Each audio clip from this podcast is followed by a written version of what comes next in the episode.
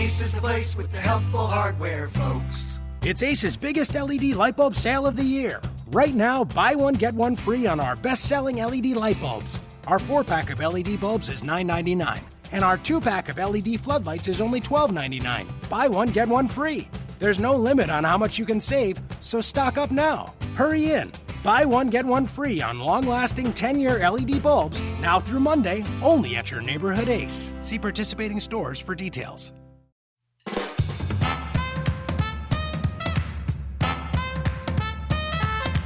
We're talking Jrue Holiday and Anthony Davis and more with Mason Ginsburg on this episode of Locked On Pelicans. I'm Brett Dawson.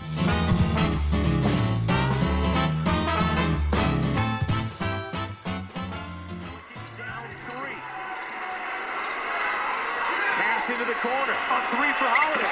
Is good to tie the game. 105 That is a Jrue Holiday highlight from last season. Might be a little while before you hear another one. I'm Brett Dawson. I cover the Pelicans for the New Orleans Advocate, and this is Locked On Pelicans, part of the Locked On Podcast Network. And that was a highlight from Jrue Holiday's uh, 2015-16 season. Um, and of course, as you know by now, it's going to be a little while till uh, Jrue Holiday's back on the court in 2016-17. Um, let's get through some of the news of the day. We're going to have Mason Ginsburg on to talk a little bit about the fallout. Um, the news of the day, of course, is the news of the week. And this week, the big news is about Jrue Holiday, and specifically, it's about his wife, Lauren Holiday. Um, really unfortunate news uh, that came out over the weekend. Uh, that that uh, doctors had discovered an operable. It is an operable brain tumor uh, for Lauren Holiday. She's going to need surgery on that, um, but she's not going to be able to have that surgery until after she gives birth to the couple's first child. She's expecting and uh, and due uh, sometime in October. So a difficult time for the Holiday family, which should be a really really joyous time, is uh, is you know, uh, going to result in uh, surgery for her sometime after the birth of their first child. Uh, there's going to be some recovery time, and during all of this, Jrue Holiday is going to be away from the Pelicans uh, for an undisclosed period of time. The Pelicans are telling him not to rush back, uh, giving him all the time that he needs to uh, to be with his family, to get his mind back on basketball after he's dealt with everything that he needs to deal with. and so it's going to be a, a, bit of a, a gap at the beginning of the season. It's really hard to say exactly when, and we'll get into some of that with Mason Ginsburg here in a little bit, just talking about the uncertainty of uh, Lauren Holiday's situation and uh, the uncertainty of the timetable. Certainly, what matters most uh, in all of this is Lauren Holiday's health. She herself is a tremendous athlete, a recently retired uh, professional soccer player, two time U.S. Uh, Olympic gold medalist in women's soccer. And uh, just a, a, difficult time again for for a couple who should be, uh, you know, kind of having the time of their lives right now um, with their first child on the way. So just a difficult thing. Of course, we're thinking of her and thinking of Jrue Holiday as they go through uh, this situation. But we're going to mostly deal with the basketball fallout from it uh, in this podcast because it's a it's a basketball podcast. And as I will say when I talk to Mason, uh, we don't want to seem callous in discussing the basketball aspect of this, but that's that's the part we can discuss here. So uh, we will get into that. Um, a little bit of other news today: Anthony Davis cleared to play. Um, he's going to be, uh, he has been playing some pickup games with his teammates. We're getting very close to the start of camp. Uh, before you know it, we're going to be, uh, you know, media day and, and the start of practices. Um, so uh, quite a bit going on for the Pelicans right now. A lot of uh, a lot of change, a lot of upheaval. Some guys coming back. Obviously, uh, one key guy is going to be missing. We talked about Lance Stephenson last week, and we'll talk about that a little bit more. So we're going to get Mason in here in just a few minutes and talk about all kinds of stuff. A pretty wide ranging conversation. Before we get into that. Um, you know, I've been fortunate enough to work a bunch of different places in my career, and one of those places was um, a network of sports websites. And we had a relationship there with a company called SeatGeek. And a few years ago, I got to meet some of the people uh, behind that company. And it's a really innovative place that set out to do a really simple thing, which is just make it easy to buy sports and concert tickets online, which you probably know is not always the easiest thing to do because you don't know a whole lot about uh, the venue you're going to, maybe you don't know what, what's a good deal and what's a bad deal. Uh, SeatGeek takes care of all that for you. It does all the work, just like Kayak for Travel. It's going to search all these different ticket sites. It's going to list the tickets available and the prices, and not only that, it's going to give you a deal score, so you know exactly uh, how good a deal or how bad a deal each one of those prices is. And the best way to use SeatGeek, in my opinion, as somebody who's used it, is to use the app. Uh, and I'm going to give you a great incentive to do that if you haven't done it already. Go to the App Store, download the SeatGeek app go to the settings tab, click add a promo code, and type in LO PELS. That's L O P E L S. And SeatGeek is going to send you $20 after you make your first purchase. So uh, it's the absolute best way to buy sports and concert tickets. There's so many events in New Orleans, so many uh, concerts everywhere. But if you're listening to this in New Orleans, and the stats say you are, uh, you can check out Saints games or Pelicans games or any of the many, many concerts going on. SeatGeek, absolutely the best way to get your tickets to those events. I should also remind you, as if you need reminding, that uh, football season is underway, and the best place for you to read about the Saints and about LSU is at theadvocate.com. As a bonus, it happens to be a really good place to get Pelicans coverage, and if you're listening to this podcast, there's a pretty good chance you want that. I hope you can get that from me and from Scott Kushner and from our columnist Rod Walker at theadvocate.com. Uh, all your Pelicans news, all your Saints news, all your New Orleans and Baton Rouge sports news. You definitely want to check it out there. Uh, if you're interested in sponsoring this podcast, or if you have any questions questions, guests you'd like to recommend, questions you'd like to ask of specific guests or of me, uh, you can uh, you can always at me on Twitter at B Dawson Writes, but you can also email me at lockedonpelicans at gmail.com and we can talk about sponsorship opportunities. With all that said, let's get to Mason Ginsburg. You know him from Bourbon Street Shots and from uh, podcasts all over the country, apparently. Uh, popular guest. Um, brought him on this week just to kind of talk about all that's going on with the Pelicans as we get so much closer. I've had Mason on before. It was a lot of offseason talk. This is a little bit more focused toward the start of the season. Uh, some of our expectations, some of how this uh, Jrue Holiday news will kind of affect the rotation. Just talked about a whole bunch of stuff. Mason's always a good guy to have on. So uh, let's jump into talking to him, and I hope you enjoy it. All right, so Mason Ginsburg is here. A week after we, we tried to set something up last week. I took a little shot at you for not coming on, but it was really my fault for not yeah. asking sooner. I did kind of ask like the day of.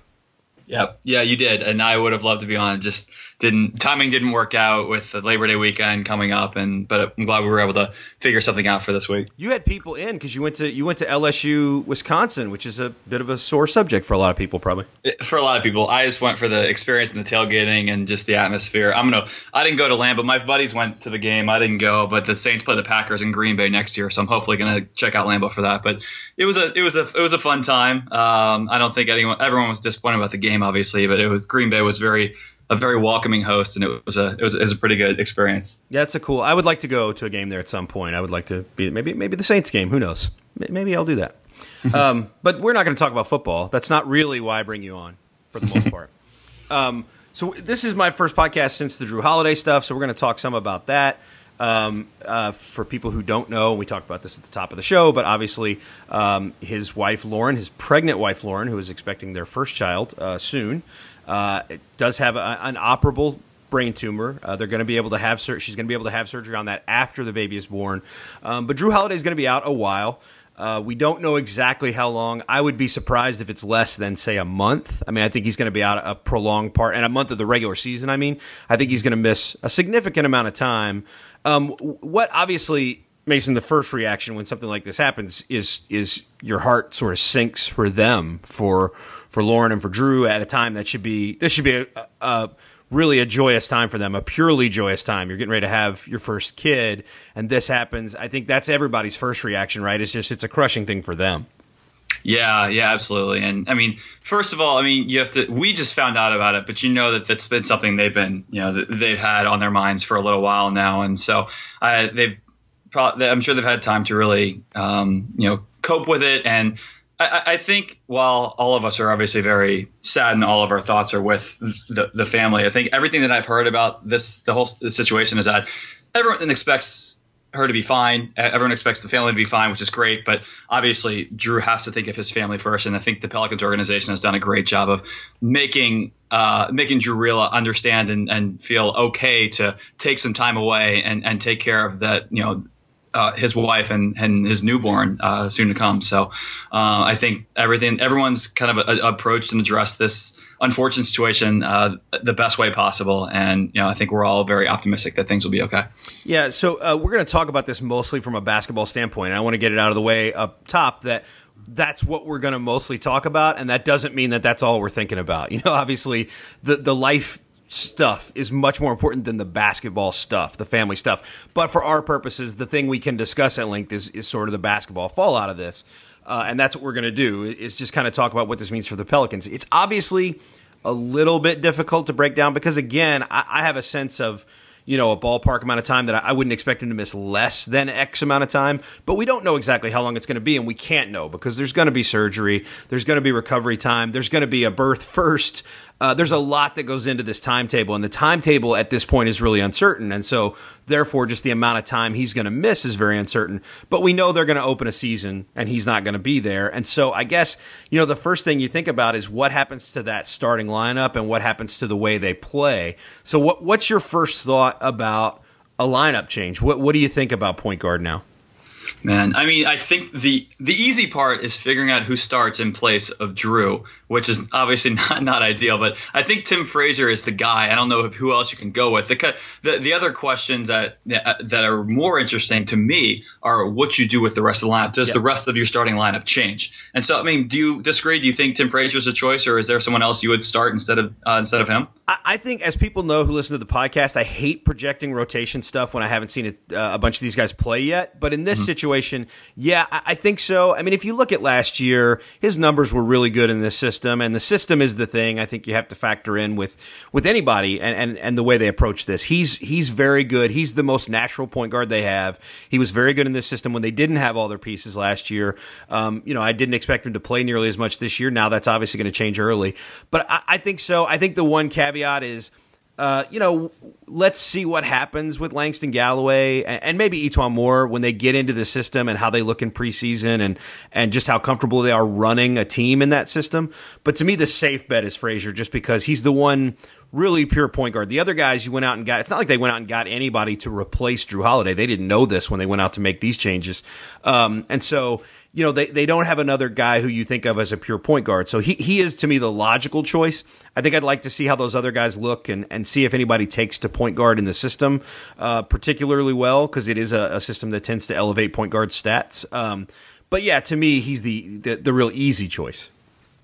Yeah, yeah, I, I agree. And then you know, moving towards the rest of the lineup. I mean, I think I think we were all not everyone, but I think a lot of people were pretty much set on Buddy being the, the starting two uh, from from day one, just because that's you know they drafted a uh, an experienced college player who did very well in his last year of college to come in and be an impact player right away, and now, well, you know, I, well, I don't know if we all expected Buddy would be in that finishing five with everyone healthy, but I think most people, a lot of people thought he was going to be the starter, right? And now without Jrue, this, I think this is a pretty divisive topic because I don't I don't think that's the right play, and I, I, there are arguments for both sides here. But I, I really like E'Twaun Moore as a guy who can start alongside um, Tim Frazier for for a lot of reasons. And I know you just said you don't like you don't like to talk about rotations. We haven't seen anything, especially given the kind of turnover this roster has seen over the summer. But um, I just don't the the Frazier Buddy combination just screams just a, a, train wreck on defense, just like last year uh, when when Jrue wasn't in the lineup. And I, I just don't really want to put AD in that position again of having to cover for for a lack of defensive ability on the perimeter. And I I think it, E'Twaun Moore gives you more. At least a little more stability on the defensive side of the ball. Yeah, I, I think Galloway would as well. I think it's more likely that it's more there because I think it's more likely now if, if you're going to change this rotation in this way that Galloway is going to be your first point guard off the bench most likely that he's going to be running point. That's my guess.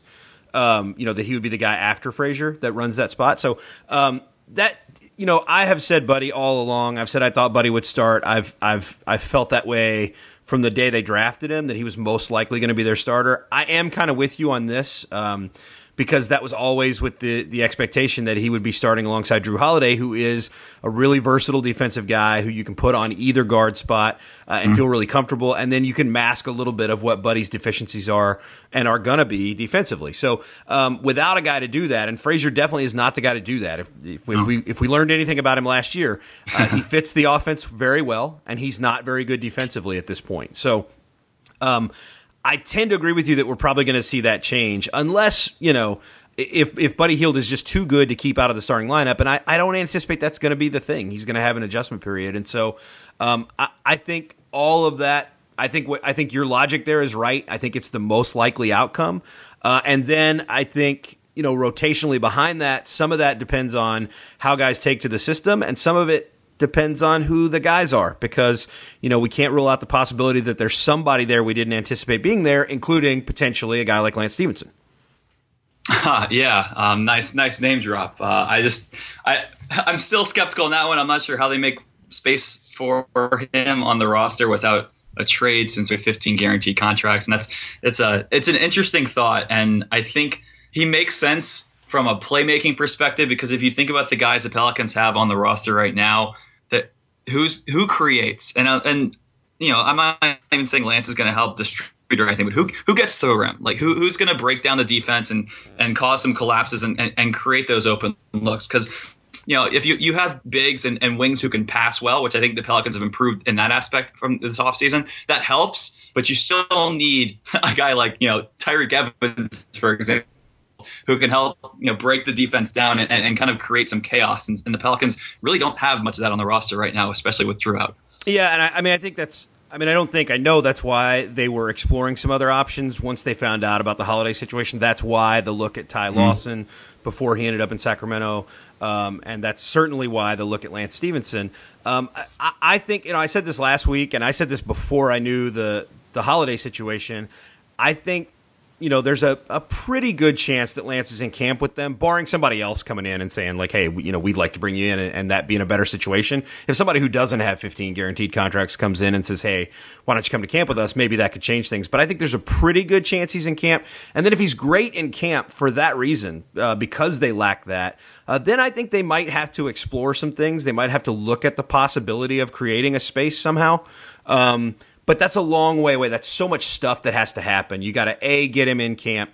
B, he's got to be really good, and C, you've got to be able to do those things. Um, But I, I, do see the I, I see the logic behind wanting to take a look at him. If you look at last year, he did some of those things in Memphis. Now, again, that's yep. a situation where they're really shorthanded, uh, and and and as we saw in New Orleans, somebody has to put up numbers when all those guys are out. When you're missing so many pieces, somebody's got to step up and do things. But Lance did. He was pretty good, and that that was the closest he's been to Indiana Lance. Um, you know, since he left. So, you know, I, I, get the idea of taking a look. I, I, think there's very little risk in taking a look at him, particularly yep. now knowing what we know. Yeah, yeah, I, I agree. And I mean, if you look at the ways to make space, I, I look at three guys who I could foresee them, uh, you know, moving to, to, to make this space if Lance, like you said, impresses in camp. I mean, you've got You've got uh, Alexis uh, Alexis Ajinça, who I think out of the three guys, he has the most. He's he's he, I don't think he's a negative as a trade asset. I think you could get nothing in, in, in return for him, and just cause he's he's a seven foot two center who can knock down a mid range jumper on a you know on a reasonable contract in this new cap environment. So I think you could probably find a home for him. Um, Tyreke, we, we talked about that I think last time uh, you had me on, and so I'm not going to dig too deep into that. But um, and then the, the third being Alonzo Gee, uh, but he's he's so close with AD. I think you'd have to get AD sign off on on, on that before kind of making a move like that. But those are the three I would look at as potential guys who would move if Lance Stephenson was decided that he it just uh, if the Pelicans decide they can really uh, benefit from Stephenson being on the team. Yeah, uh, that's to me, Lance is the most sort of intriguing uh, preseason story. Depending on what happens, if he's in camp, it's obviously fascinating because it does mean you know something's got to happen if they're going to keep him. Um, and, and, you're right about the. I, I think you know I think people who understand what's going on don't undervalue that Alonzo Gee thing but I think there probably are people who do because you don't understand. I think there are people who probably looking outside, outside looking in, maybe don't understand that dynamic that he and Anthony mm-hmm. Davis are very close, that they share representation. Um, that there, you know, there's a lot going on there. He's a, you know, the locker is is right down from Anthony Davis's. It, last year it was per, uh, Kendrick Perkins was the only guy between them. Uh, this year probably one step closer to Anthony Davis, yeah. even in the locker room. So yeah, th- those are all things to factor in. I wonder if you so taking Lance out of the equation, we talked at the beginning about starting lineups and and the possibility of not starting Buddy Hield, or maybe even the probability of not starting Buddy Hield if you don't have Jrue Holiday. What do you think about the front court? Then does it change the way you look at anything else? If you're gonna, if you're not gonna have Jrue Holiday out there, and maybe you're not gonna have uh, a guy who I think you sort of expect to be a good shooter, do you want to change anything in the way you start up front? So you're you're trying to provoke me into saying that Omer shouldn't be starting, and and it's it's a thought. I mean, I it's I, I, think their starting front court is still going to be AD and Omer because we saw Omer get really pouty in in Houston when he wasn't the guy, and if you lose Omer at the start of the season, you may have trouble getting him back, which is which is silly, but I, I think he's the guy you go with to start. I mean, I, I think you could very easily see a front court of say Terrence Jones and AD finishing the game if if uh, Terrence Jones proves he's the guy from two years ago and three years ago and not the guy from last year.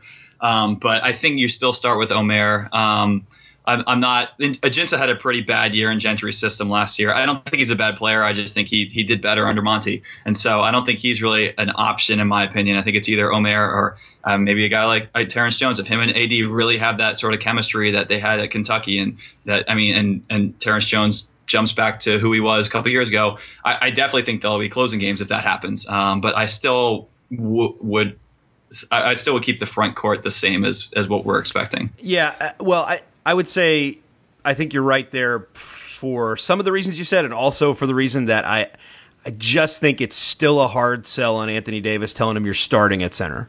Um, you know, well, you have to though. Do you have to tell him he's starting at center? No, but I mean, he, that's what he is. If you end up starting him with a guy like Terrence Jones and then whoever is in that that three spot, um, you're effectively starting him at center. And I, you know, I think publicly he's going to say he doesn't mind that stuff, and privately, I don't know. I don't know where he is on that. I don't know where he is on his minutes being up at center.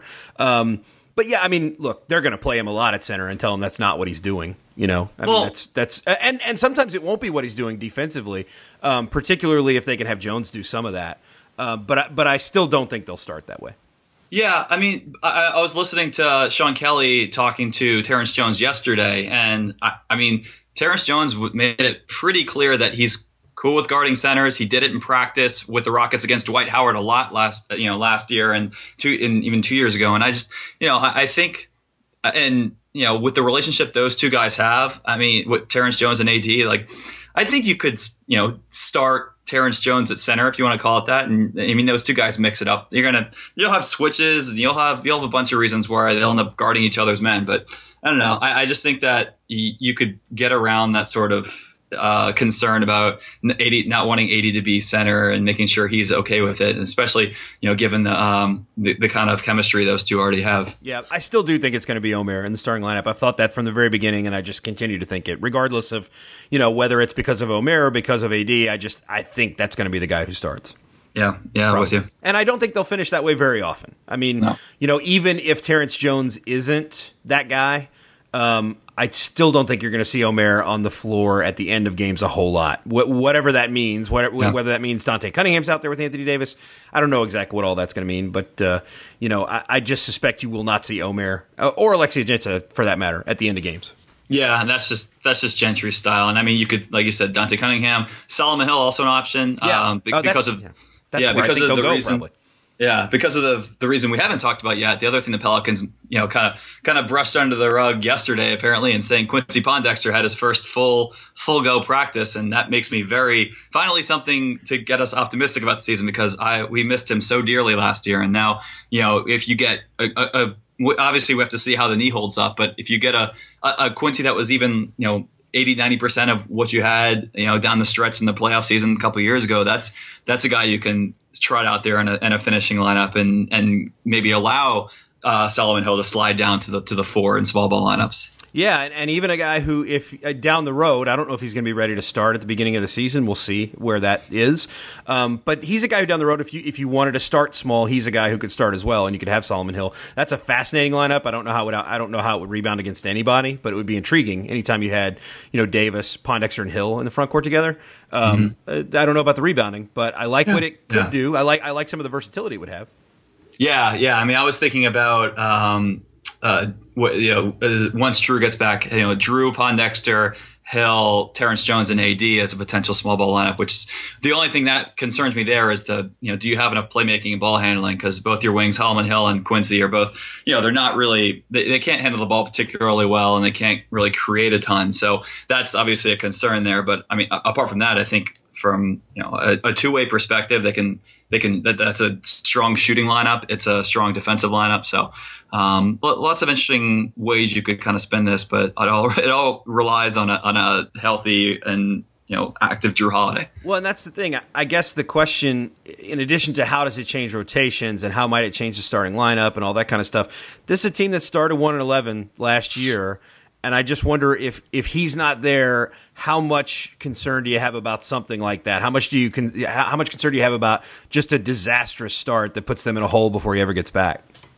I mean, it's it's got to be a concern. I mean, it's it's it's tough. I mean, that's what he's your clear second best player. I, I after we saw last year, he had a great year last year after you know, especially after he finished. Uh, he came off the restriction for for back to backs. I mean, he was phenomenal. But the, I mean, Pelicans don't exactly have the easiest of schedules in November. They got you know Golden State twice, uh, the Spurs, uh, the Celtics, Portland, you know Atlanta, Portland again. I mean, this is all you know Charlotte. I mean, this is all before they they reach the start of December. Which the, start of December is uh the Clippers and the Thunder, and so it's it's not going to be the easiest of roads for um, for for New Orleans. So it's you know it's it's definitely a, a concern that the wheels wheels come off the bus before you know they can even get a healthy team back out there, which is you know story of our last five seasons. It, it's funny because it's it's a little like last year in the sense that the schedule is is uh, it's not utterly front loaded, but it's easier at no. the end than it is at the beginning, certainly. Mm-hmm. And it's one of those uh, it's one of those schedules, and and I don't know how many times I did this last year, but too many as it turns out. Uh, you know, that I would look at the schedule remaining and say, hey, you know, like they've still got time because look at what the schedule does. It's yep. going to get so much easier. But it turns out, you know, if you dig yourself a hole and all your players get hurt, it really doesn't matter who you play uh, if you don't have your players and you're so far out of the thing.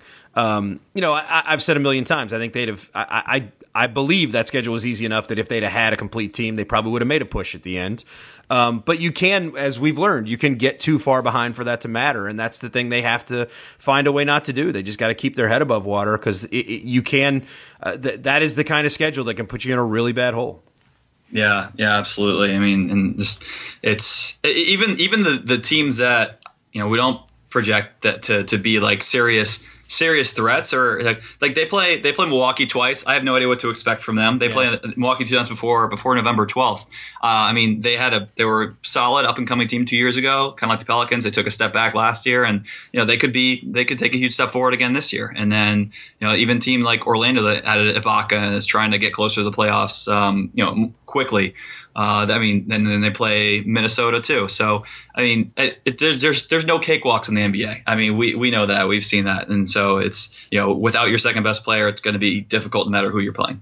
Yeah, and and you know the the schedule. The I, I once had a coach tell me a long time ago and this applies in almost every sport, but certainly applies to basketball. Told me the most important thing is the players that you have. It's the, the, the most important thing in basketball, obviously, the players that you have on your team. The second most important thing he said is who you play and when you play them. That's yep. I mean that that is those are the things that determine your fate. It's who are your players and who do those players have to play against, and not just who do they have to play against, but when do they play them and how do that you know uh, what's your health situation when you play them? What's their health situation? How, you know what's the what string of games can get you in trouble? Um, all that stuff is so important to them, and they're obviously going to have so many question marks on the player end that the schedule thing becomes super important. They've they've got to it's a fascinating year because there, you know, I think even before the the Holiday thing, obviously, we knew this was an important year. This is the kind of year you don't have the general, you know, you don't have the GM kind of sit on the hot seat for a while in the offseason and then you know not think of this as a crucial year for the franchise. It's very important. You're going in in a, in a situation where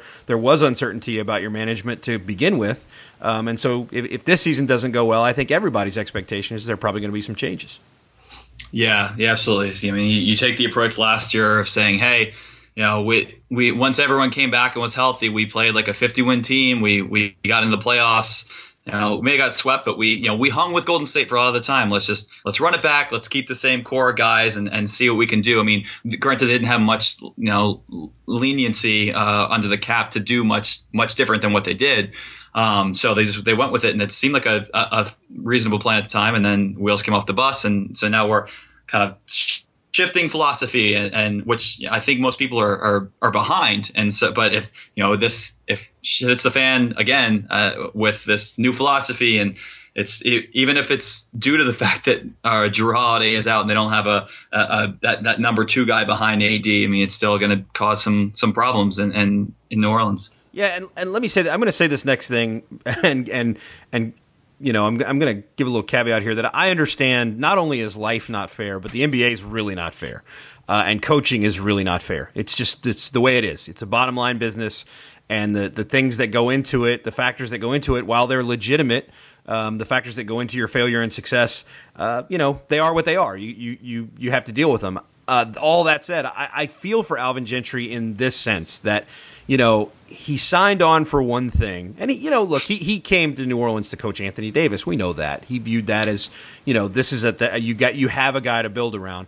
But he thought he had a roster that he had seen up close in that playoff series that you talked about as mm-hmm. an assistant in Golden State.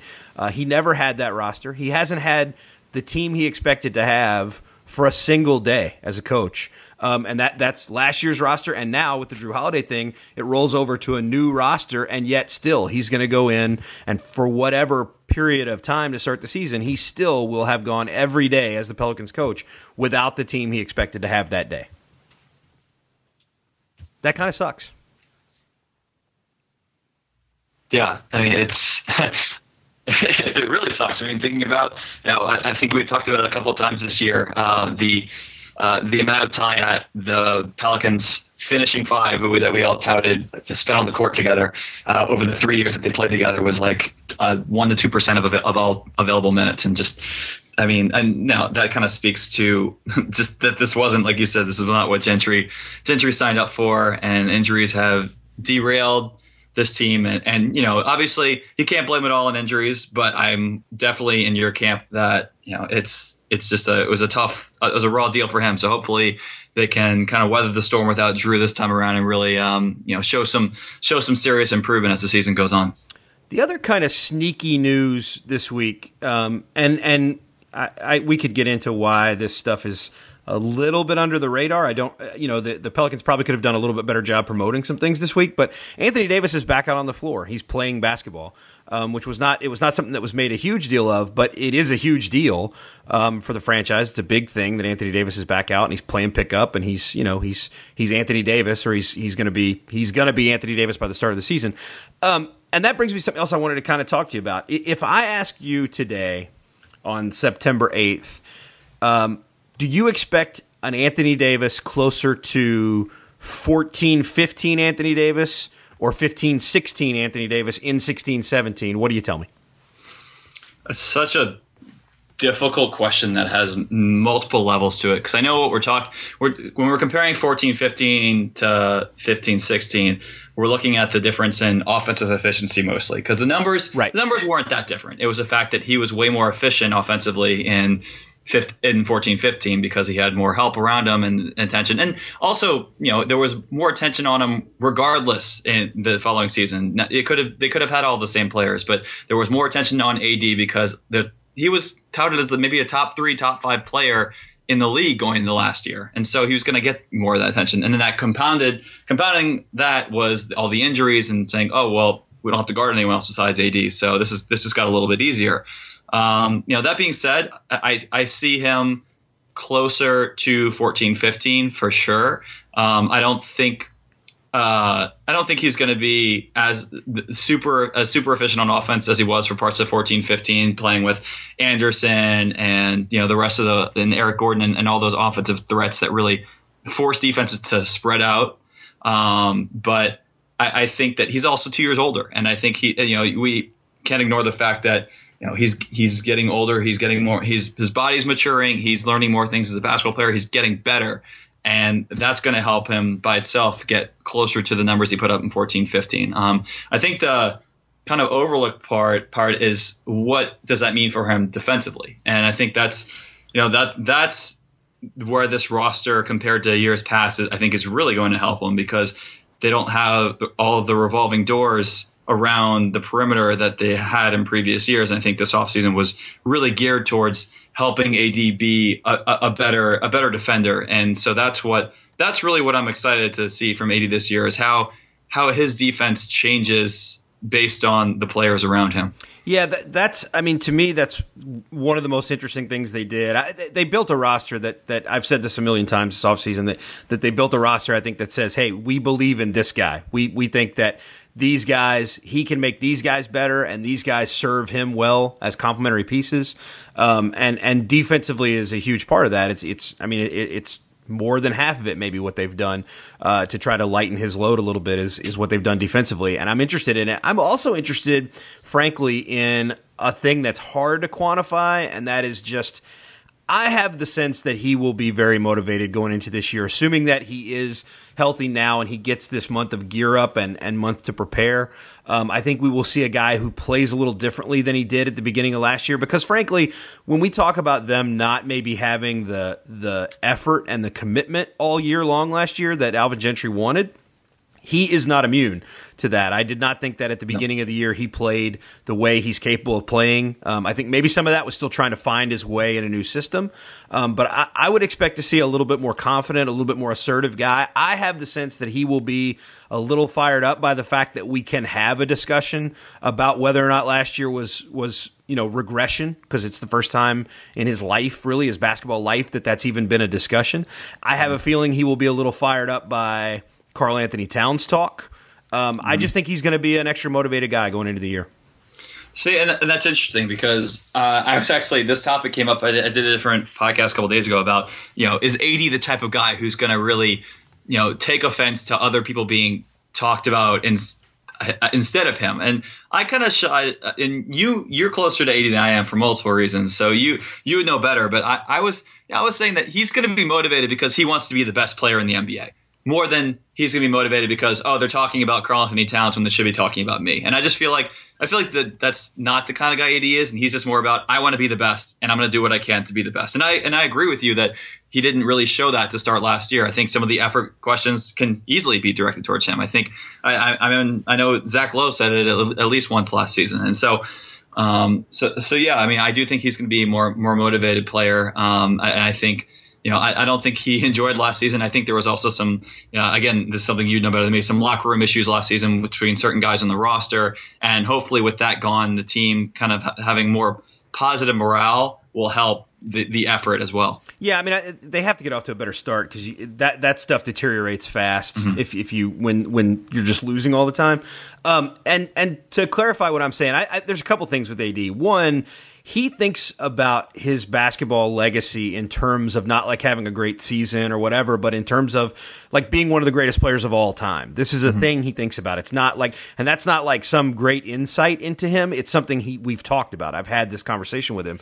Uh, he thinks that way, and the the reason I think a, a little thing like Karl-Anthony Towns might give him a little bit of motivation is is really because one, if you want to be that guy, you have to be better than these other guys. You have to be the best among your, your peers, and you got to, you know, that that's the thing that's going to be important. But the Kentucky thing adds to all the Karl-Anthony Towns stuff. That's the uh-huh. reason I think he'll be a little bit fire, a little bit fired up. If it was somebody else, I don't know that it would be as big a thing. But those guys, while they all really like each other, they are hyper competitive, yep. and, and I think that that that that degree of discussion about a younger guy uh, in that way, I think it'll light a little bit of a fire. I don't think he'll ever say that, but I think it will do it. Yeah, that no, that makes sense. I didn't I didn't consider the Kentucky aspect, but uh, um, yeah, I'm on board, and you know, I'm excited to see you know the the, the kind of the, the, AD that we get um, this season. The other thing is like you know I, I've I've been guilty of this sometimes, and I always try to catch myself, and I try to point it out to other people too. He had a really good year. It just wasn't. It wasn't as you say. It wasn't as offensively efficient. It wasn't historically offensively efficient like the year before. But like he had a great year last year. He had a really good NBA season that we kind of are like, huh, that's weird. What was wrong with him? he scored 59 points in a game. Yeah. Yeah, and, and I, I, think he and Cousins ended up being the only two guys to average 20 and 10, right? I mean, he had like a he had a great year. Yeah, I mean, I don't think I don't think that's really lost on anyone. I think that just compared to what he did in 14, 15, he set such a high bar for himself. And so, um, which I think now in turn for this season will be will be good because he's going to want to get back to where he was a couple years ago. Where are you on him as a as a three point shooter? Like in terms of volume and what you want, if it's just your preference. Mm, I mean, I like I, I want him to be able to to make defenses care about that. I don't want him living out there as much as he was last year. Um, and it's you know it's it's kind of uh, lineup dependent. I, um, but I think just in general, I think uh, he I, I do like the uh, the notion of having a, a, lineup out there where all five guys have to be guarded from three point range. Um, so if he can prove he can knock it down a little bit higher of a clip that he did last year, um, I, I'm I'm totally on board. But I don't I don't want him kind of spotting up as much and just kind of living on the perimeter as much as he uh, as much as he did last year. Yeah, Alvin talks a lot about you know thinking he can get into that 38 range, 38, 39% range. And if he can do that without, you know, at a reasonable number of attempts, it's obviously great for them. I think if you could pick one thing that you'd like to see him do better, I still think it's passing. Um, I still think like involving guys a little bit more and reacting to double teams a little faster is his best. I think that's the place where you'd like to see him make a big leap. But but I like the three point shot for him because I think he's going to be real good at it.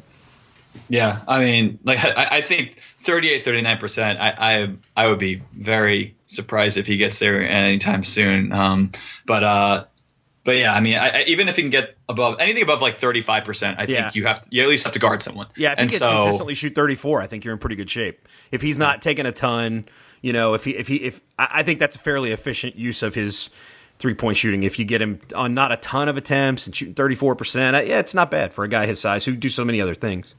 yeah, But I don't know. I you know I I think you don't want him taking, you know, five or six of them a game for the most part.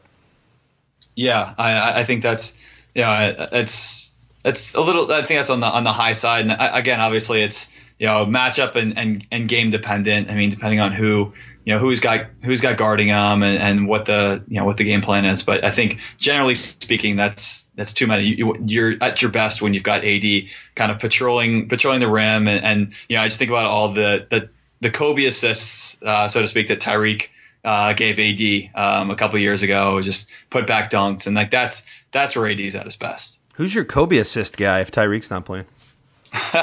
Um, that's a that's a great question. Um, man, I don't know because Norris Cole's gone too. Even though that because that's the only time Norris Cole ever got AD the ball was through Kobe assists. So That's true. Norris Cole still hasn't landed anywhere, has he? Unless I No. missed something in like today. Nah, Jake made a joke about that yesterday, and I was not amused about now that Jrue. Now, do they bring in Norris Cole because they need a point guard? I was like, I said that's I, I would not wish that on anybody. So I'm going to call that unlikely. Um, I'm, I'm going to say I'm going to say right now, uh, uh, September 8th, unlikely the Pelicans bring back Norris Cole. I could probably go stronger than unlikely on. I think you and me both could. I think, uh, but he'll he'll land somewhere at some point. Anything, what what haven't we talked about? Is there anything we need to talk about? I'm I'm I, I went into this with utterly no notes whatsoever. Um, let's see. What other what other guys? I'm just gonna make you do the work now. Like you think of something. What what like what what? Maybe we're done, but I don't know. Like maybe I mean, so we, we talked about Quincy coming back. We talked about uh, AD and uh, and Buddy. You? So what's I I, I want to get your thoughts a little more about on on Ajinça and like his role with, with the Pelicans this this season. Like, do you think do you think he's gone? Like, do you think they're going to trade him? I mean, it just doesn't seem like, especially adding a guy like Terrence Jones, um, who you expect to to play some. Uh, hopefully, uh, if he's playing a lot, that means he's he's kind of back from from all his injury issues and he's jiving with with AD pretty well. Um, do you think he he he's going to get a lot of DNPs or what's what's yeah, up? that's the guy to me that if you I- and I I think I've said this before. I'm not 100 percent sure, but I, I think if you if you look at the way they've changed their line, their roster, and and the way they are likely to change their rotation, somebody has to get squeezed out if they're healthy. Um, and to me, he is the most likely guy because you know you know what Omer gives you that the other guys don't. I mean, like in theory, if he's healthy, he should be a really good rebounder. Which this is a team that's very much going to need that, and he's a guy who should be able to you know to to bruise a little bit with some of the bigger guys. Ajinça doesn't do either of those things for you very well. Um, he does give you a little bit of, you know, he's an additional uh, spread the floor guy. I, if Terrence Jones shoots the ball reasonably well, which he's capable of doing, he's not. You don't want him taking a bunch of threes. Uh, Right. But if he's a reasonably good shooter, and if he's again, as you've said before, if he's if he's just closer to the guy he was two and three years ago, it takes away a lot of incentive to me to play Ajinça. Um, and I do think he's a reasonably tradable asset, but I certainly think if he's on the roster, he's a guy who you could see just not getting a lot of time because I don't think it's going to be Cunningham. I don't think that's going to be a guy you're going to see disappear. Um, and so if, if somebody is, to me, Ajinça seems like a very likely guy. Yeah. Th- does Diallo play at all this year? I think he'll play some. I mean, I, I do think his most, uh, you know, I, I think his his value is going to be in practice more than anything else. Um, but I, I will say he is going to be a guy who's on a learning curve that I think could accelerate. And if it accelerates uh, a lot, then by the second half of the year, who knows? He is a guy we just don't know a lot about because his basketball sample size is so small. It's it's hard to project how much better he might get, but if you take him a year ago when he's a high school senior, you know, he's expected to be as good as all these guys who are, you know, high first round picks. So what happens if he sort of catches up to that development? Is he a guy who could make an impact? I, I don't think it's going to be, he's not going to be a, a scorer. Um, but could he help you a little bit if he's a guy who blocks shots and rebounds and runs the floor? Maybe. And again, you know, what if Terrence Jones isn't very good? What if last year is what Terrence Jones is now? Um, then maybe you see him thrust into a little bit more of a thing. Although I kind of, I'm going in with the expectation that Terrence Jones is going to be better. That's just that's my guess. And so Yeah, if and- that's and- the case. Then then I think not a ton for for uh, for him. Yeah. I just don't see a ton.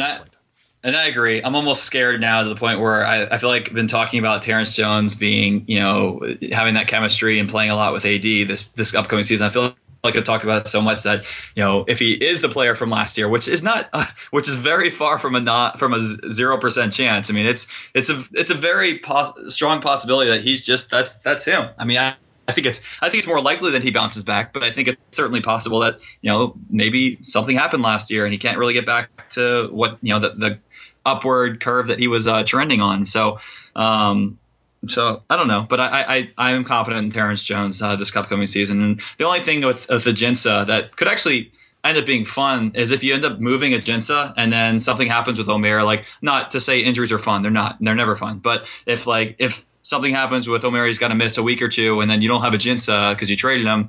There are zero centers on the roster, and then Gentry's like, "Oh well, I guess I got to play small all the time." Uh, and he really his hands are really tied unless you you know some sign some guy to a you know to a minimum deal or something like that. But um, that so that's another interesting twist. But I mean, I, I feel as Yeah. of right now, I'm not projecting projecting any sort of trades because I mean, you know, who knows? Yeah, if that if that did happen, you'd have six nine Cheick Diallo playing some center. Yeah. uh, that would be happening a lot probably because a he's he's he's long he's a lot longer than your average six nine, and b you just wouldn't have anybody else. Yeah. Um, but I, I think you know on Terrence Jones, I think the reality of Terrence is probably somewhere between last year and two years ago or three years ago. Three years ago is, is kind of his best year. I think two years ago is better statistically, but he didn't play as much because he had some injuries. Um, I, I think he's probably something in between those two things. But I, I think he is a guy who it's it's sneaky for him because he's not like a, a one or a two or, or even a three. Uh, he's I think this is a system that could benefit him, even though he is not a guy who's going to have the ball in his hands a lot. Because I do think he's smart. I think he's got a good basketball IQ, um, and I think he's a better passer than maybe we kind of think he is. Um, and I think he's he does have that ability to sort of share the ball with AD. They showed that at Kentucky. They had a really nice uh, chemistry passing between the two of them. A lot of the, the the lobs they threw to each other.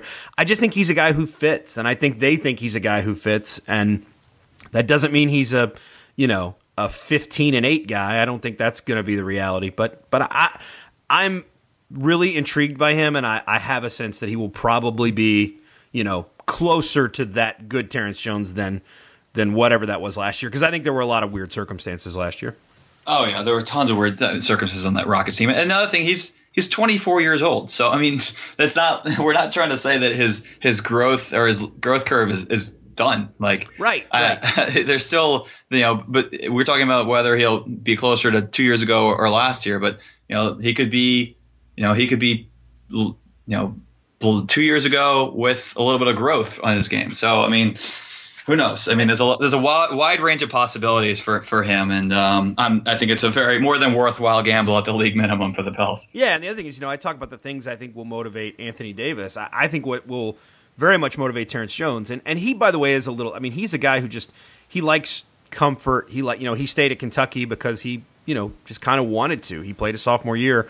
Um, you know, he he he probably was going to get drafted in a pretty similar spot after his freshman year to what he got drafted after his sophomore year. Uh, he just kind of does what he wants to do. He does what makes him what makes him happy and what makes him comfortable. But I, I do think that I, there's very little doubt in my mind he's going to be very motivated by the fact that he just went through a free agency period where they were throwing money around like crazy and he couldn't get any of it. Uh, and he's got a chance now to go back into that free agency in a year um, w- with a good season under his belt. And so I, I do think he's going to be. I think you'll get a, another very highly motivated player there. Yeah, and you know, with even more money set to be thrown around next uh, next offseason, I mean, you can you can bet he's got a ton of reasons to come out and play to the, to the best of his ability. Yeah, he's the guy. I, for whatever reason, I never really get tired of talking about him, just because he's they've got a they're they're a mystery team to me, but he's like the the big mystery guy. He's the you know he's he's door number one or whatever. He's the box mm-hmm. with the X on it. He's he's just fascinating because I think the ceiling is pretty high, but we saw the floor last year and it was it was not a pretty floor. Yeah, yeah. Well, I mean, like we said, a lot a lot went wrong with with Houston last year. I mean, he went from a he went from the starter on the two seed Rockets team to just a, a total mess. But I mean, there's lots of extenuating circumstances there. So hopefully he can get a little more, ironically enough, a little more stability in New Orleans. Yeah, of, of course, N- known for its stability. Uh, this organization certainly. All right, anything else? Anything else we got to get to? No, I think um, I think I think we're good. Um, anyone else besides uh, I know I know Chris Copeland's also going to camp for for New Orleans. Is there anyone else that could come out of the, the woodworks and, and fight for a, a roster spot? I mean, Shawn Dawson's interesting because they like him. They, they've liked him for a while, um, and he he intrigues me just from a standpoint that you know uh, they scouted him in Israel. Um, they they've known about him for a good long while. He chose to be here, and I don't think it was his only option. Um, mm-hmm. And he chose to come to a team that had 15 guaranteed contracts. And, uh, you know, he, he's a guy, uh, in talking to him and talking to his agent, I think uh, they look at Bryce Dejean-Jones and sort of the path he took to the NBA. And obviously, you know, we mentioned Bryce it's a, there's a, a, tragedy at the end of that, but they look at what the Pelicans did with him, what they saw in him, and, and then bringing him back out of the D League, and I think look at that as maybe the path for them, and maybe it's not even here, maybe it's somewhere else. Um, but I, I, do think that he's a he's a guy who they really are interested in seeing because he's a guy they've seen a lot of potential in for a long time. Um, and hey, you know, uh, you were talking about the big guys. They're going to bring Robert Sacre in. Oh right, that's not, he's not. I completely forgot about that. That's not going to be a thing. But I mean, it, it's so it's so weird for them because you know, I had a bunch of people ask me why do they even do this, but it, there's it's obvious that you bring in more guys than you have space for um, it, most years because you got to you got to you got to play guys in the preseason. You got to have some guys get to you know you want to you want to distribute those minutes. Um, you want to have competitive practices, and, and those guys too. That you know they come to a team with with 15 because you know, there's only so many jobs in the NBA. You got to, if you want to be in a camp, you got to go with somebody, uh, and you're not just trying out for the Pelicans. You're trying out for everybody else too. So, um, you know, th- there's lots of reasons why guys choose to go to a team that already has 15, and why a team with 15 takes more guys. Um, but, but it would be surprising. They'd, they'd have to really do a lot of uh, maneuvering to get any of those guys on the team. Yeah, yeah, I mean, and yeah, I can totally. You can only understand not only uh, Bryce and Jones, but also yeah, James Ennis just got a two-year, six million dollar contract from Memphis after yeah. he finished the season in New Orleans. So lots of uh, you know strong cases there. So yeah, they've, they've built a nice reputation, really, and it's I mean you know if you're trying to win championships, this isn't the reputation exactly that you're going for, but it's, it's something. you got to start somewhere. Exactly, and they have a reputation as having a good eye for the D League, and it's it's for a team that doesn't have a uh, for a franchise that doesn't have a team, they've done a really nice job with the D League. Yeah, that's that's a that's a topic for another day. Is a D League situation, but hopefully, you know, it's it's been it's been talked about a little bit, and hopefully at some point they, they grab their own, they can you know get their own team somewhere. Yeah, it's going that way. They have to get it done because it's it's it's it's getting to the point where it's a hindrance not to have it. You really yep it's everybody's got one. They got to do it. They got to put one somewhere in this footprint and try to work on building the brand, but also just have a place. They just need their own place for developing because it, it is a little trickier. They, and again, they've done a really nice job for a team that doesn't have a team. Um, mm-hmm. But it's a little trickier to deal with when you don't have your own team. When you can't, uh, you know, you, you, can't make the same kind of personnel moves everybody else can when you don't have that. Mm-hmm. Yep, it's disadvantage. All right, so. Um, Chicago, enjoy. Uh, it's going to get cold soon. Enjoy that. Yeah, I, come on, give me a little bit of time here. It's it's not I'm, that bad I'm jealous, yet. It's it's it's, the, it's been in the 80s all week. It was uh, beautiful in Green Bay this weekend, and then I came back to the uh, to the humidity here. But um, oh, but, the yeah. 80s. That must be so difficult for you.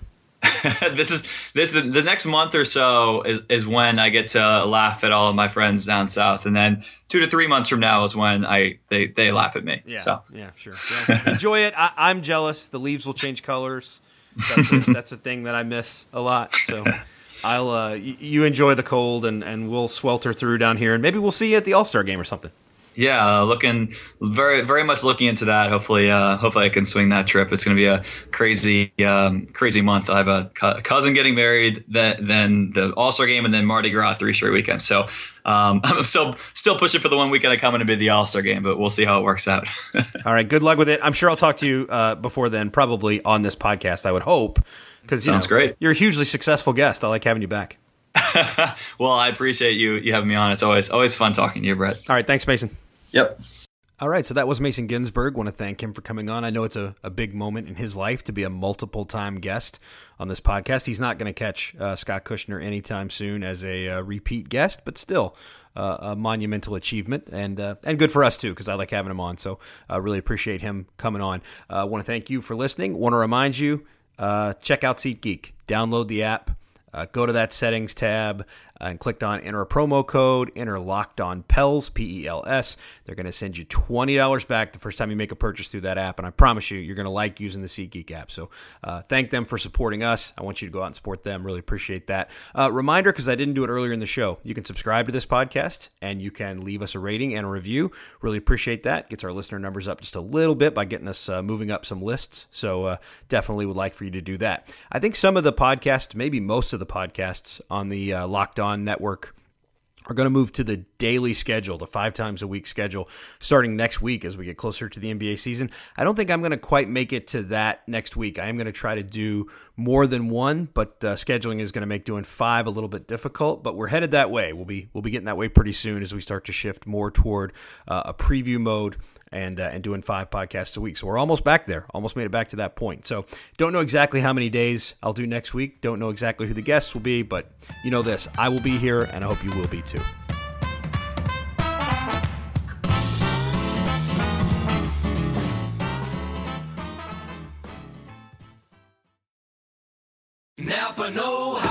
It takes a lot to get excited about a bag, but most bags can't save you 20% on auto parts. That's 20% off headlamps, 20% off oil filters, 20% off virtually anything you can fit inside the 99 cent Napa reusable bag.